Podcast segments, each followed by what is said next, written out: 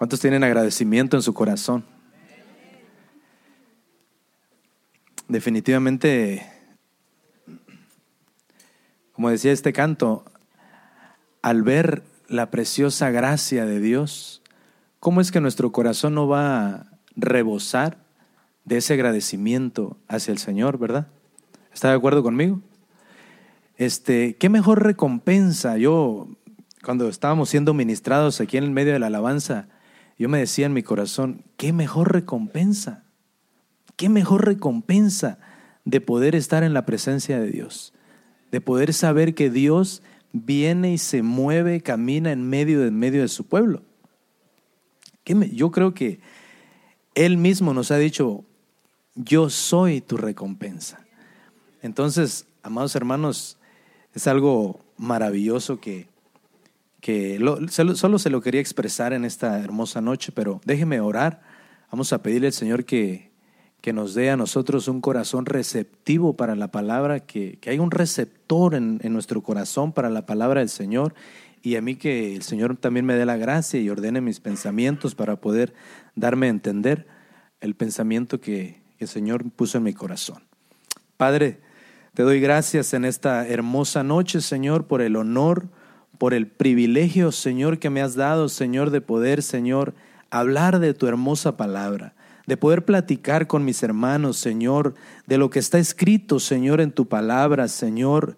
Yo te pido, por favor, Padre, en esta noche, que me des lengua de discípulos, Señor amado, para sostener, Señor, con una palabra al afligido, al angustiado, Señor, al cansado, al trabajado, Padre, en el nombre de Jesús.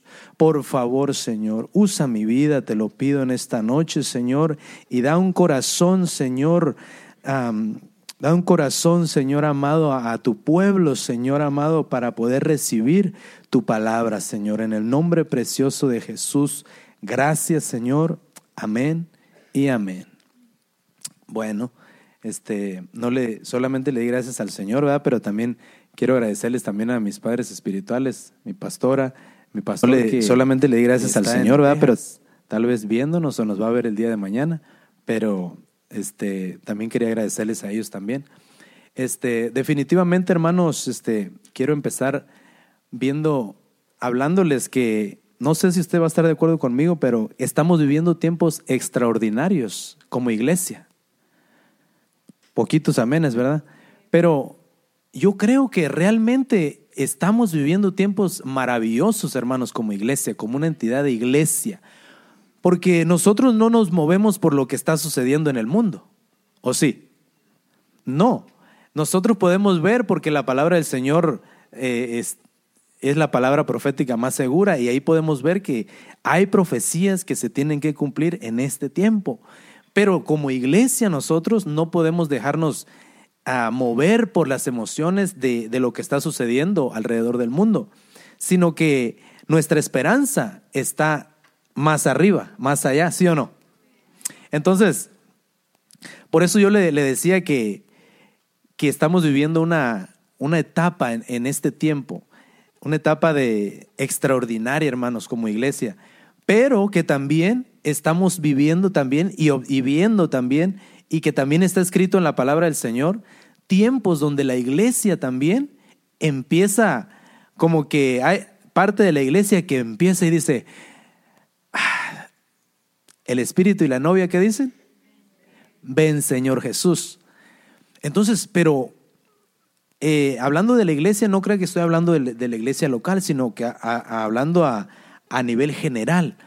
Eh, también parte de la iglesia, hermanos, lamentablemente, y está escrito en la palabra del Señor, podemos ver que hay, una, hay un debilitamiento espiritual en medio del pueblo de Dios. Y eso también está escrito en la Biblia, como ya se lo repetí. Pero Dios, que es grande en misericordia, siempre, hermano, tiene una palabra para su pueblo. ¿Cuántos dicen amén? Bueno, este, quiero hablarles, empezar hablándoles eh, un poquito, mis hermanos, eh, de la fe, porque la fe es un don del Espíritu Santo. ¿Cuántos sabían? Bueno, en la Nácar Colunga, Isaías capítulo 59, en el versículo 14, dice, y se ha alejado el derecho y se ausentó la justicia y tropezó la buena fe en las plazas y no haya lugar la rectitud. Este versículo me, llamaba la atención porque, por lo que dice en esta palabra, y tropezó la buena fe en las plazas. es obvio, mis hermanos, que como yo les decía hace un momento, la fe como, como, un, como un fruto, como un don del Espíritu Santo en sí, ella misma no puede tropezar. Mas, sin embargo, nosotros como, como iglesia, como seres humanos, sí podemos nosotros ser un, un, un tropiezo para que, porque mire, mire lo que dice Hebreos capítulo 4, verso 2. Porque también nosotros se nos ha anunciado la buena nueva. Está hablando eh, el apóstol Pablo, que creemos que, que escribió este, este libro. Como a ellos, a nosotros se nos anunció la buena nueva como a ellos, pero no les aprovechó el oír la palabra por no ir acompañada de fe en los que la oyeron. Entonces, esto me deja a mí a ver, mis hermanos, que nosotros si escuchamos la palabra del Señor solamente escucharla, pero no le añadimos ese don que da, que da el Espíritu Santo, que es fe, entonces no nos va a ser de provecho a nuestra vida. La vamos a oír solamente, pero no va a hacer ningún efecto en nuestro corazón. Eso es lo que dice Hebreos 4.2. No les aprovechó la palabra, el oír la palabra, por no ir acompañada de fe. Entonces, ¿cuántos quieren, cuántos quieren oír la palabra del Señor con, la, con fe? Bueno, entonces necesitamos nosotros definitivamente, hermanos, tener un esfuerzo extra. Necesitamos nosotros dar esa milla extra, hermanos. No solamente hacer lo que la Biblia lo dice de una manera un poquito fuerte, ¿verdad? Eh, dice que el que hace solamente lo que le dicen es siervo, ¿qué?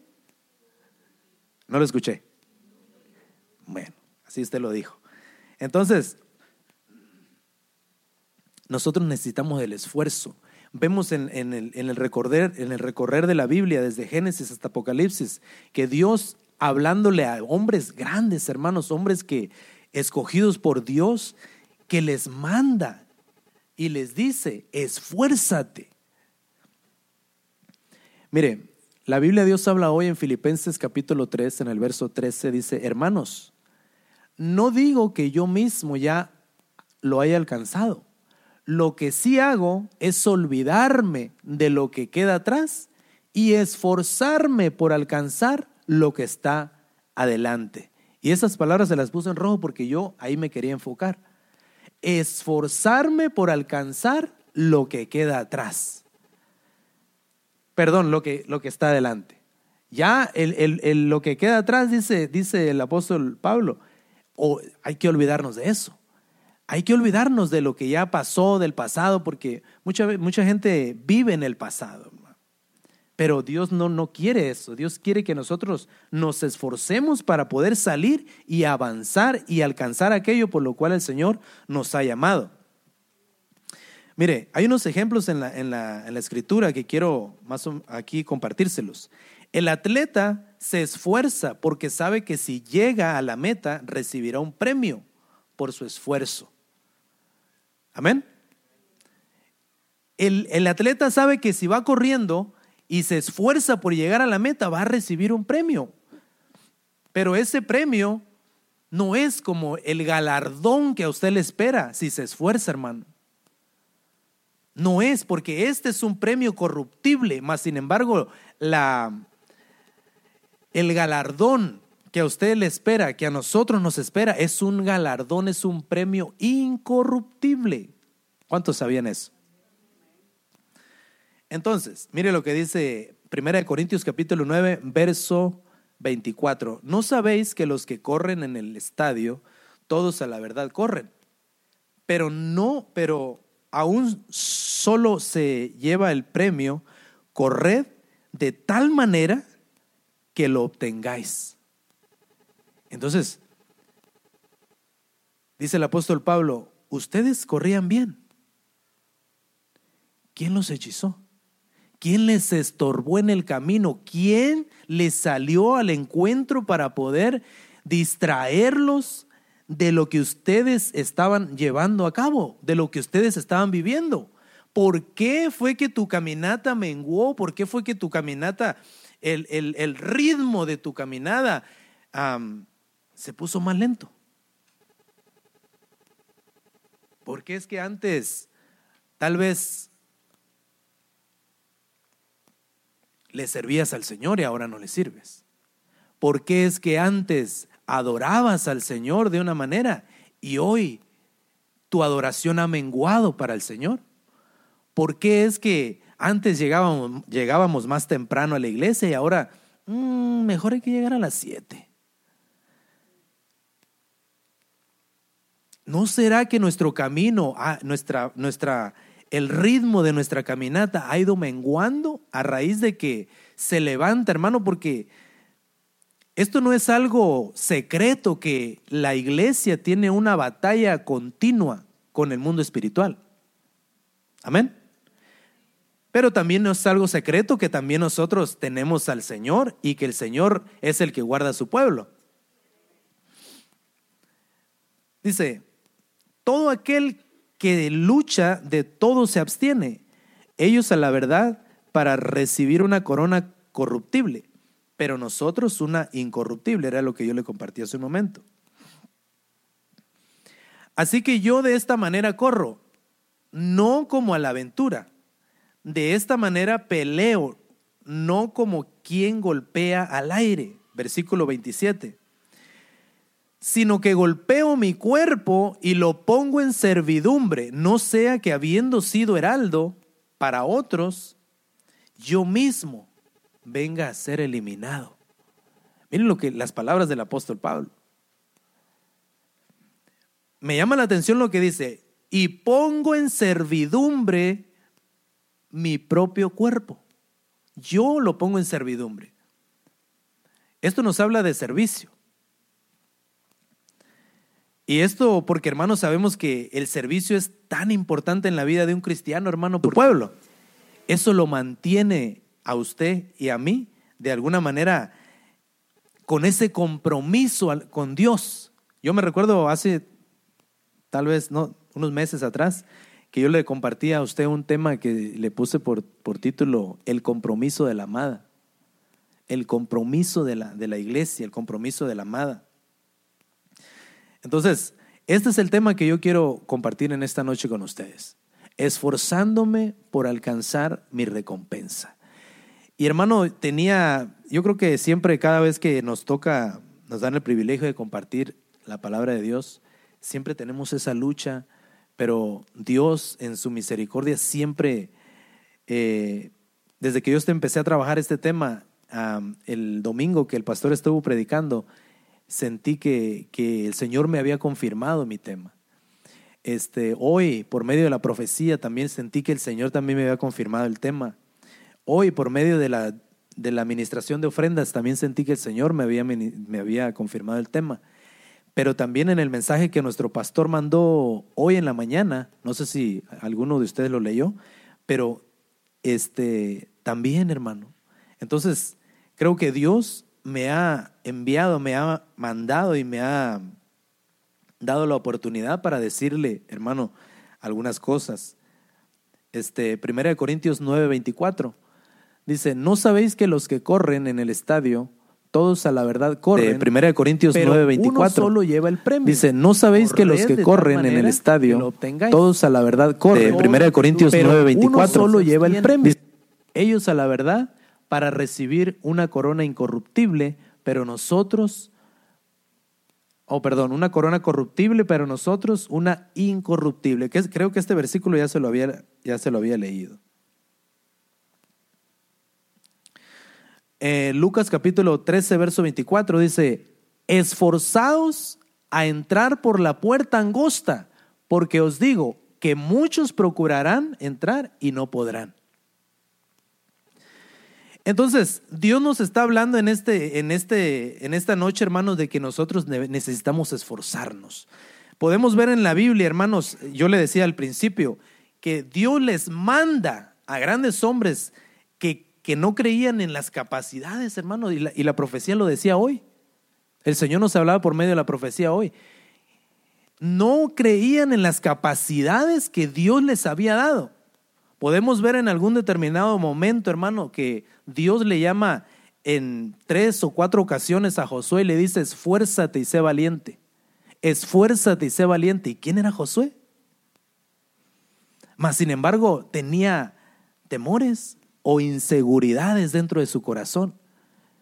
Y Dios hoy habló, hermano, y si Dios habla, no puede ser que no haya nadie aquí que, que no le haya hablado aquí. Entonces, y si Dios me, me, estaba también confirmando este mensaje es porque definitivamente Dios hoy tiene una palabra para su pueblo. Entonces, podemos ver también en el, en el, en el recorrido de, las escrituras también a, a, este siervo Gedeón. Gedeón dice la Biblia que estaba, estaba escondiendo el trigo. Y en ese momento dice que llega el Señor y le dice, varón esforzado y valiente. Y yo me imagino, ¿verdad? Porque, porque cuando escucha las palabras del Señor, le dice, ¿yo? Pero si yo, yo y mi familia somos los más menores de la tribu de Manasés, ¿cómo es que tú me estás llamando a mí varón esforzado y valiente? Hasta que yo creo que se buscó por atrás, o me equivoqué, yo creo que le hablaste a alguien más. No, le estaba hablando a Gedeón, hermano, un hombre, hermano, que venció a los, a los madianitas, hermano, con 300 hombres solamente. Un hombre que Dios le había dado la capacidad para poder vencer, pero no lo creía en su corazón. Yo creo que, hermano, del medio del pueblo del Señor también hay gente, hermano, que Dios te ha llamado con un propósito, hermano, pero hay tal vez inseguridades, el Señor nos lo hablaba por medio de la profecía. Hay inseguridades en el corazón, pero no debes de dudar de esa del llamado que Dios te ha dado. Porque no quieras llegar tú a llegar a ser el hombre perfecto, el hombre maravilla para poder decir, ahora sí, que venga el llamado de Dios. No, Dios te ha dado la capacidad, hermano, hermana, Dios te ha dado la capacidad. Pero ¿qué es lo que tenemos que hacer? Esforzarnos un poco más para poder alcanzarlo, hermano, para poder llegar a alcanzar esa, ese galardón.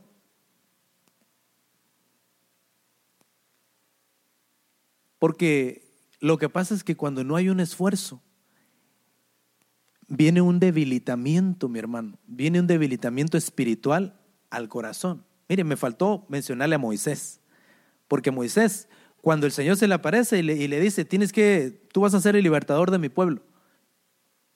Yo, yo, yo, yo, yo, yo. Yo no puedo hablar. Es el que, dio la, el que le dio la boca al hombre no podrá hacerte que hables. El que dio el oído al hombre no podrá hacerte que oigas. También está este siervo Jeremías, hermano, estos hombres de Dios, grandes hombres de Dios, pero que tenían, que sufrían, hermano, dentro de su interior una necesidad, carecían de, de esa confianza en ellos mismos, hermano. Pero hoy Dios te viene a decir a ti, hermano, hoy Dios te viene a decir a ti que te esfuerces, que salgas de, ese, de, esa, de esa zona de confort y que, y que tienes la capacidad para hacer lo que Dios te ha llamado a hacer. Acuérdese bien, el primer versículo que le hablamos, que la palabra, Hebreos capítulo 4, que si la palabra del Señor no se recibe con fe, entonces no tiene ningún provecho. Entonces, si usted cree que Dios le está hablando en esta noche y que, que, que esta palabra es para usted y que tiene que salir de esa zona de confort porque tiene que esforzarse, porque no, pues usted no puede decir, no, a mí Dios no me ha llamado. El Señor lo dijo en la profecía hoy. ¿Por qué dudas que Dios te ha llamado? ¿Por qué dudas que Dios te ha dado ese privilegio? ¿Por qué te sientes tan pequeño? ¿Por qué te sientes tan pequeña? No, hermano, la misma sangre que cayó sobre mí, la sangre de Cristo, la misma sangre que cayó sobre el ala, está rociada sobre todos nosotros, hermano. Y Dios da, hermano, conforme a la capacidad de cada uno. Así es que tú tienes la capacidad para servirle a Dios. No digas que no. Números capítulo 21, verso, verso 4. Mire lo que le hablaba hace un momentito, que viene el desánimo. Después partieron del monte de Or, camino del Mar Rojo, para rodear la tierra de Edom, y se desanimó el pueblo por el camino.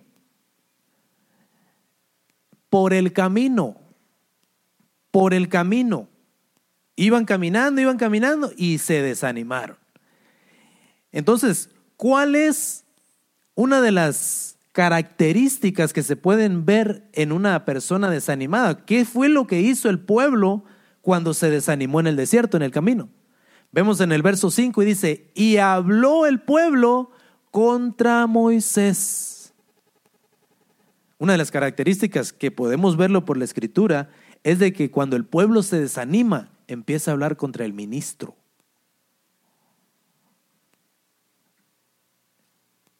Ya cualquier cosita, ya, ya como que ya no le, ya no le agradó mucho.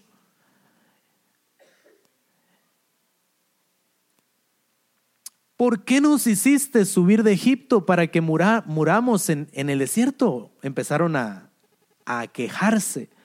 Pues no hay pan ni agua. Nuestra alma tiene fastidio de este pan tan liviano. Imagínense, hermano, qué valor para poder decir esas palabras a este pueblo. Se referían a, al, al, al, maná que el Señor les enviaba cada mañana. Y la Biblia dice que era pan de qué? Pan de ángeles, hermano. Y nosotros, la Biblia dice que a nosotros nos hizo un poco menor que a los ángeles. Y el Señor les estaba enviando pan de ángeles. Y estos hombres, estamos fastidiados de ese pan.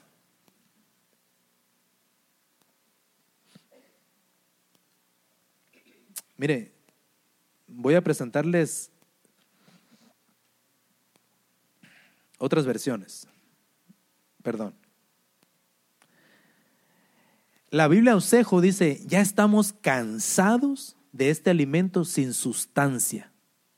Eso es lo que dice la Biblia Osejo. Estamos cansados. Esto, esto es lo que un pueblo desanimado empezó a hablar. Usted sabe que el pan, ¿a qué se refiere? La palabra de Dios, la, la predicación, la enseñanza, la doctrina. Estamos cansados de este alimento que no tiene sustancia. La BL, BL 95 dice, ya estamos aburridos esta comida sin gracia. ¿Hasta dónde, hermano, el, el desánimo puede arrastrar a una persona?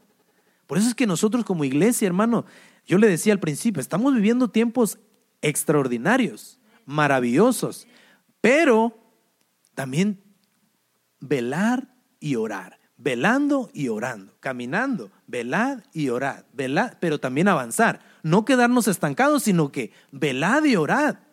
Esto fue lo que el Señor les dijo. Entonces, la otra versión dice, hemos llegado a aborrecer esta comida miserable. Padre bendito, imagínense hermano, Dios nos guarda hermano de poder en algún determinado momento estar sentado en esa silla y nosotros decir, mm, Padre Santo, otra vez. Menospreciar la palabra del Señor, menospreciar el mensaje. Eso está terrible, hermano, porque imagínense si vamos un poquito más para allá. No solamente estamos menospreciando lo que es la palabra del Señor, estamos menospreciando a Cristo. Porque en Juan capítulo 1, versículo 1 dice, en el, dice que la palabra se hizo, el, se hizo, se hizo carne.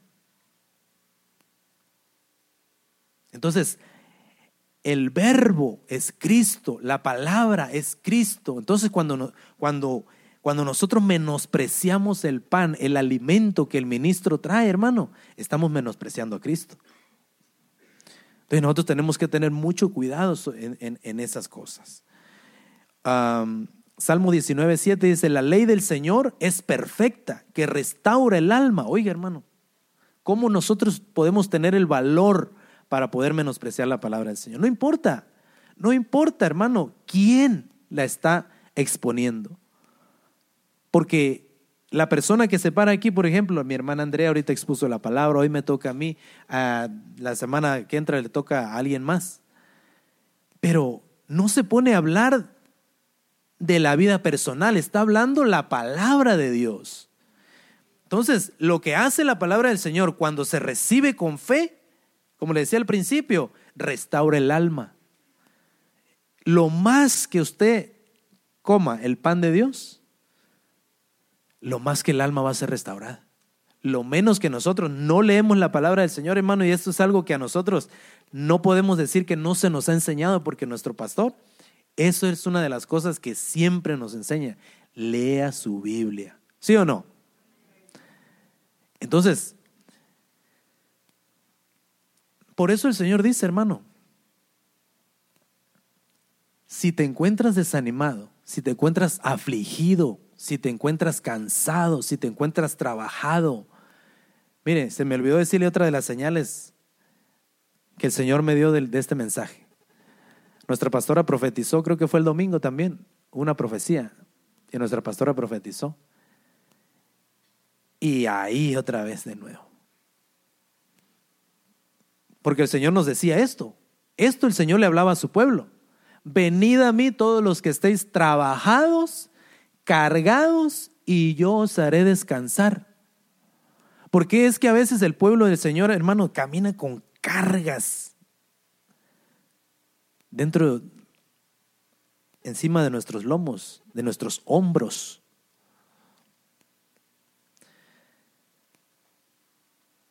Mire, para poder ejercer o para poder llevar a cabo este, este, este pasaje, lo principal que, tiene que haber en nuestro corazón es, es un creer. Porque dice, venid a mí todos los que estéis trabajados y cargados y yo los haré descansar. Entonces, si yo creo que Dios me está haciendo la invitación y que yo voy a ir a Él y yo voy a, a, recibir ese reposo que Dios me está ofreciendo, es porque voy a creer en lo que Dios me está hablando. Pero si yo no lo creo, entonces ni me voy a mover del lugar en el que estoy. Otra cosa es recibirlo. Bueno, déjenme ver, el, porque le puse un versículo para aquí en lo que es creer. Ellos dijeron, cree en el Señor Jesucristo y serás salvo tú y toda tu casa. Entonces, otra de, las, de las cosas que podemos hacer en este verso es recibir la promesa que se nos está dando. Entonces, para poder recibir esta promesa, Juan 1.2 dice, más a todos los que le recibieron, a los que creen en su nombre, les dio les dio potestad de ser hechos hijos de Dios. Otra dice que si nosotros le creemos a la palabra del Señor, no vamos a tener hambre. Pero ¿por qué no vamos a tener hambre? Porque Jesús dijo, yo soy el pan que descendió del cielo, yo soy el pan vivo que descendió del cielo. Pero si menospreciamos el pan, pero si menospreciamos la palabra, hermano, vamos a andar espiritualmente hambrientos. Y entonces es cuando el desánimo, e, el, enemigo, las huestes, potestades, todo lo que, lo que, hermano, está en contra de la iglesia del Señor y, y, más adelantito voy a verlo porque nuestro pastor nos hablaba de, de Nabucodonosor como Nabucodonosor, como una potestad espiritual, viene y rodea la ciudad de Jerusalén. La, la, ciudad de Jerusalén puede representar la iglesia, la casa o la casa mía, mi propio cuerpo. Pero viene Nabucodonosor con su ejército y, sitia Jerusalén. Entonces, ya me estoy adelantando, mire, ¿para qué me hace adelantarme?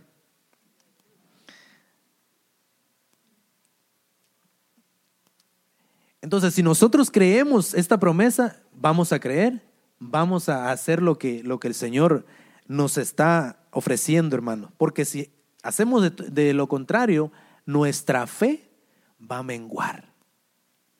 Entonces ya no vamos a creer ni en las profecías, no vamos a creer en lo que está, lo que se nos está predicando, no vamos a creer, hermano. Entonces, si nosotros no tenemos fe, no vamos a poder agradar a Dios. Porque la Biblia dice que sin fe es imposible agradar a Dios. ¿Cuántos quieren agradar a Dios? Entonces, mire lo que dice Lucas capítulo 18, verso 8. Os digo, os digo que pronto les hará justicia. No obstante, cuando el Hijo del Hombre venga, ¿hallará fe en la tierra? Estas son palabras del Señor. ¿Por qué dijo, hallará fe en la tierra? Porque muy probablemente. La Biblia dice que al final de los tiempos, dice, no vendrá sin que antes venga una apostasía. Y cuando estamos hablando de una apostasía, la apostasía es, viene, viene a ser como un divorcio, como una separación, como un dar la espalda. Eso viene a ser la apostasía. Negar la fe. Negar la fe. Por eso es que si nosotros, hermano, hemos caminado, hemos creído, hermano, y por eso es que estamos aquí porque le hemos creído al Señor, ¿sí o no? Entonces, caminemos en pos de, de, la meta, en pos de Cristo, poniendo nuestros ojos y nuestra mirada en Cristo. Nuestro pastor decía, y aquí él lo hacía así, si tú vas caminando y tienes los ojos puestos en Dios, pero pierdes algo o algo se te perdió, retrocedes. ¿Pero por qué retrocedes? si tu mirada está puesta eh, en, el autor y consumador de la fe, no debes de retroceder. Yo me adelanto, no, no, calma. Ya me iba, ya me iba a adelantar. Lucas 9:62. Ay, Padre. Le dijo, ninguno que poniendo su mano en el arado mira hacia atrás es apto para el reino de Dios. En la Biblia lenguaje sencillo, este mismo verso dice, Jesús le dijo, no se puede pertenecer al reino de Dios y hacer lo mismo que hace un mal campesino. El que se pone a arar el terreno y vuelve la vista atrás, los surcos le salen torcidos. ¿Alguien alguna vez ha, hecho un surco? ¿Aquí? A ver, levante su manita. ¿Alguien ha hecho un surco? Uno, dos, Ok. ¿Verdad que para, para ir haciendo el surco hay que poner atención? Hay que ir. Pero si uno, si uno voltea la vista para otro lado, no, hombre, la mula, el güey o lo que vaya ahí amarrado va a agarrar por otro lado. Lo mismo es, es, es, es lo que el Señor estaba hablando aquí. No se puede pertenecer al reino de Dios y hacer lo mismo que hace un mal campesino, hermano. Voy rápido porque la verdad quisiera ah, avanzar porque el tiempo ya me, ya me está avanzando. Apocalipsis capítulo 2, verso 7. El que tiene oído, oiga lo que el Espíritu dice a las iglesias. Al que venciere, le daré a comer del árbol de la vida, el cual está en medio del paraíso de Dios. Hermano, al que venciere, quiere decir que si el Señor está hablando de vencer, es porque se puede vencer, pero también se puede dejar de vencer. Pero a los que venzan dice que les dará de comer del árbol de la vida. Hermano, no podemos, no retrocedamos. No retrocedamos, hermano, cualquiera que sea la situación, cualquiera que sea la, la circunstancia que estés viviendo, no retrocedas. Sé que puede ser difícil, hermano, y sé que puede ser aún doloroso, sé que puede haber lágrimas, sé que puedes llorar, sé que puedes sufrir, pero no retrocedas.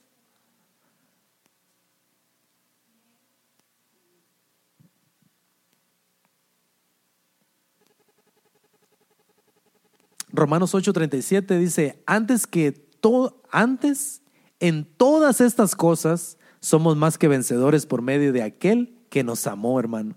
Mire, el Señor nos da el nombre. Yo no sé si usted lo cree o tiene el mismo problema de Gedeón y de Josué y de Moisés y de Jeremías.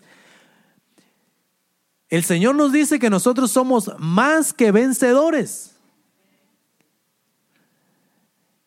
Entonces, si nosotros tomamos esa promesa, entonces vamos a poder seguir adelante, vencer y entonces vamos a caminar por esa fe que el Señor nos ha dado, porque la Biblia dice, mire, mas el justo vivirá por la fe, y si retrocediere, no agradará mi alma.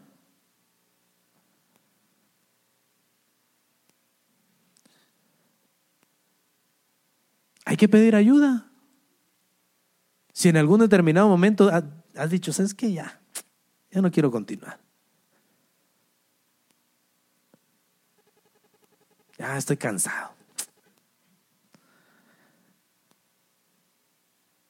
Es lo mismo estar en la iglesia y estar en el mundo. ¿No? Pero por, por, el, por el, oscurecimiento, por, por la frialdad, por, por, la dureza, pueden llegar a, a venir esos pensamientos, hermano.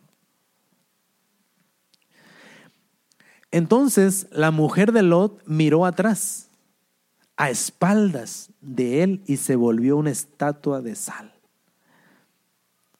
Mire, a esta mujer le dieron indicaciones, a su esposo y a, su, y a esta mujer le, dijeron, no voltees atrás. Por eso es que hoy, hermano, yo le estoy diciendo esto de parte de Dios. No voltees atrás, no mires atrás. Deja que todo lo que ya pasó ayer, que ya pasó ayer, hermano, pero camina hacia adelante, viendo al, al autor y el consumador de la fe que es Cristo Jesús. La estatua está inmóvil, no se mueve para nada. Esta fue la condición mm, final de esta mujer por no escuchar las indicaciones. Sus oídos y sus ojos espirituales fueron involucionando a tal manera que llegó a ser una piedra endurecida. Quiere decir que nuestros, ojos espirituales pueden, pueden involucionar, nuestros oídos espirituales pueden involucionar. Pero eso es una responsabilidad mía y es una responsabilidad suya también de que nuestra, nuestros sentidos espirituales, la Biblia dice que los debemos ejercitar. Debemos ejercitar nuestros sentidos espirituales.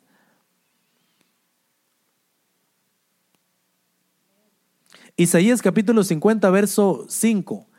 Jehová el Señor me abrió el oído. Oiga, esta noche el Señor quiere abrir oídos tapados. El Señor esta noche ha traído, hermano, el bisturí espiritual para abrir oídos espirituales. Y dice, y yo no fui rebelde. Esto es bien importante. Porque el Señor puede estar aquí. Ya le dije, ya le dije hace rato, el Señor puede estar aquí. Pero usted como mira al hermano Martín ahí todo mal encarado ahí, dice usted, no, hombre, entonces, no, no, no, no, yo no me muevo de aquí. No, Jehová el Señor se me abrió el oído y yo no fui rebelde, yo no fui rebelde a la palabra, ni me volví atrás. No seamos rebeldes a la palabra del Señor, hermano, porque mire, el oído puede involucionar, la visión puede involucionar. Esto, esto de, de mirar atrás y de volver atrás le pasó a Jesús, le pasó al apóstol Pablo. No que ellos hayan mirado atrás, sino que sus discípulos, mire, ya me estoy adelantando porque el tiempo, sé que este, este versículo también el pastor lo, lo mencionaba el domingo. Juan capítulo 6, verso 66. Desde entonces muchos de sus discípulos volvieron atrás y ya no andaban con él. ¿Por qué se le devolvían, hermanos, si era el rey de reyes? ¿Sería la culpa del Señor? Hermanos, Segunda de Timoteo capítulo 4, verso 10. Porque, mire, aquí está el apóstol Pablo. Porque Demas me ha desamparado amando a este mundo y se ha ido a Tesalónica. Crescente fue a Galacia y Tito a Dalmacia. Pero fíjese la razón por la que Demas abandona al apóstol Pablo. Amó más al mundo. ¿Y qué dice el Señor? Que el que ama al mundo se constituye enemigo de Dios. Vamos a ver otras, otras versiones sobre este versículo. Mire, la primera dice, pues Demas me ha abandonado, estaba apegado, no estaba pegado al mundo, estaba apegado. Hay una diferencia entre estar pegado. Nuestro pastor en algún determinado momento nos enseñó sobre eso, eh, estar apegados a Dios. Pero este Demas estaba apegado a este mundo. La siguiente dice, pues Dimas, llevado por el amor a las cosas de este mundo, me ha abandonado. La tercera, pues Demas me ha abandonado enamorado de este mundo. Demas me abandonó porque ama las cosas de esta vida y se fue.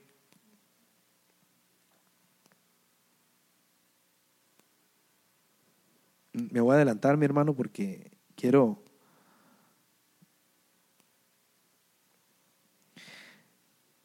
Mire, Apocalipsis 3.2 dice, hermana, si, si le habla al, a Omar, por favor, para el teclado, por favor. Este, el Señor nos aconseja y dice, sé vigilante. Este es el tiempo de estar vigilantes. Este es el tiempo en donde no podemos adormecernos espiritualmente, hermano. No podemos adormecernos porque si nos adormecemos, se meten a nuestra casa. Se meten a nuestro hogar, se meten a nuestra, a nuestra mente, a nuestro corazón, a nuestra... Hermanos, se meten si, si nos adormecemos. Por eso el Señor dice, velar, velando, te quiero velando, velando, porque si tú supieras a qué horas va a venir el amo, ¿te dormirías? No. Entonces el Señor por eso aconseja, velad y orad, sé vigilante, afirma las cosas que están para morir, porque no he hallado tus obras perfectas delante de Dios si hemos menguado en la manera de amar a Dios, si hemos menguado en la manera de servir a Dios, si hemos menguado en la manera de, hermano, de, de, estar en su presencia, si ya no somos los mismos que hace un año, que hace dos años, que hace tres años, que hace cinco años, hermano. Si alguien puede, daba testimonio de ti de que eras apasionado por Dios, pero que ahora ya no eres aquello que eras hace diez años o cinco años. Dios quiere destapar quitar todo el polvo, abrir oídos cerrados, abrir ojos cerrados. Esto es lo que nuestro pastor ponía en su mensaje. El enemigo quiere que perdamos el propósito que tenemos en Dios. El enemigo te quiere arrebatar el propósito. Tú, hermano y hermana, tienes un propósito específico con Dios. Pero, te digo esta noche, nuestro pastor ya te lo dijo en la mañana, pero hoy te lo digo yo. Y cuando el Señor habla dos veces es porque está a punto de hacer las cosas. El enemigo te quiere robar ese propósito. Te lo quiere robar. Te lo quiere robar y me lo quiere robar a mí también. Que abandonemos nuestra función en el cuerpo de Cristo. Mira, ahí estaba lo que le decía yo, Nabucodonosor rodea la ciudad con ejército esta entidad espiritual que quiere rodear nuestro hogar, que quiere rodear nuestra familia, que quiere rodear nuestro matrimonio, que quiere rodear nuestra descendencia. Mire hermano, yo me siento tan agradecido con Dios. Esto para mí, el que yo esté aquí delante de usted, es una recompensa de Dios para mi vida. Dios me ha recompensado esta noche. Dios me ha recompensado con la herencia que me dio. Hoy hablaba con mi hijo y le decía, qué privilegio, mi hijo, que hoy te toca dirigir a ti y hoy me toca predicar a mí. Y mi hija va a estar en, en el coro. Y mi hija, después de que baje de la alabanza, va a estar compartiendo la palabra del Señor allá con los jóvenes. Padre Santo, hermano.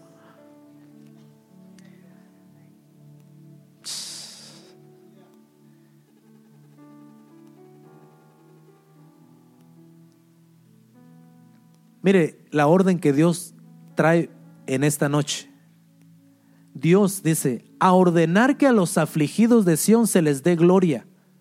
Si alguien en esta noche viene afligido, Dios te va a dar gloria. Recíbela en el nombre de Jesús.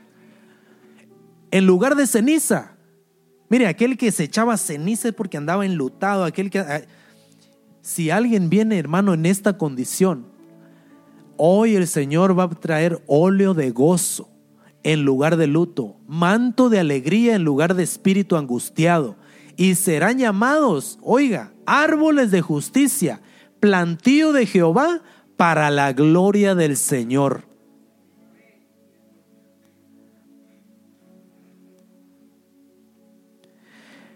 Entonces yo quisiera que cerrara sus ojitos, se pusiera de pie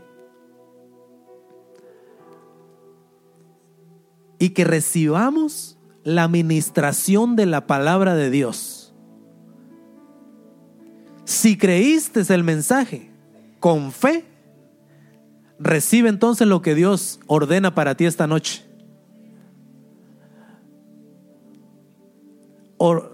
recibe la, la gloria de parte de Dios en esta noche. Recibe el óleo de gozo sobre tu vida, hermano. Si te has sentido afligido, te has sentido abatido, te has sentido cansado, el Señor dice, venid a mí, acércate, créele a Dios, créele a Dios, créele al Señor en esta noche, porque Él puede levantarte de lo más bajo que puedas encontrarte. Hermano, pero es que tropecé y caí. Él puede levantarte. Él puede restaurarte. Él en esta noche, si dispones tu corazón, no serás el mismo.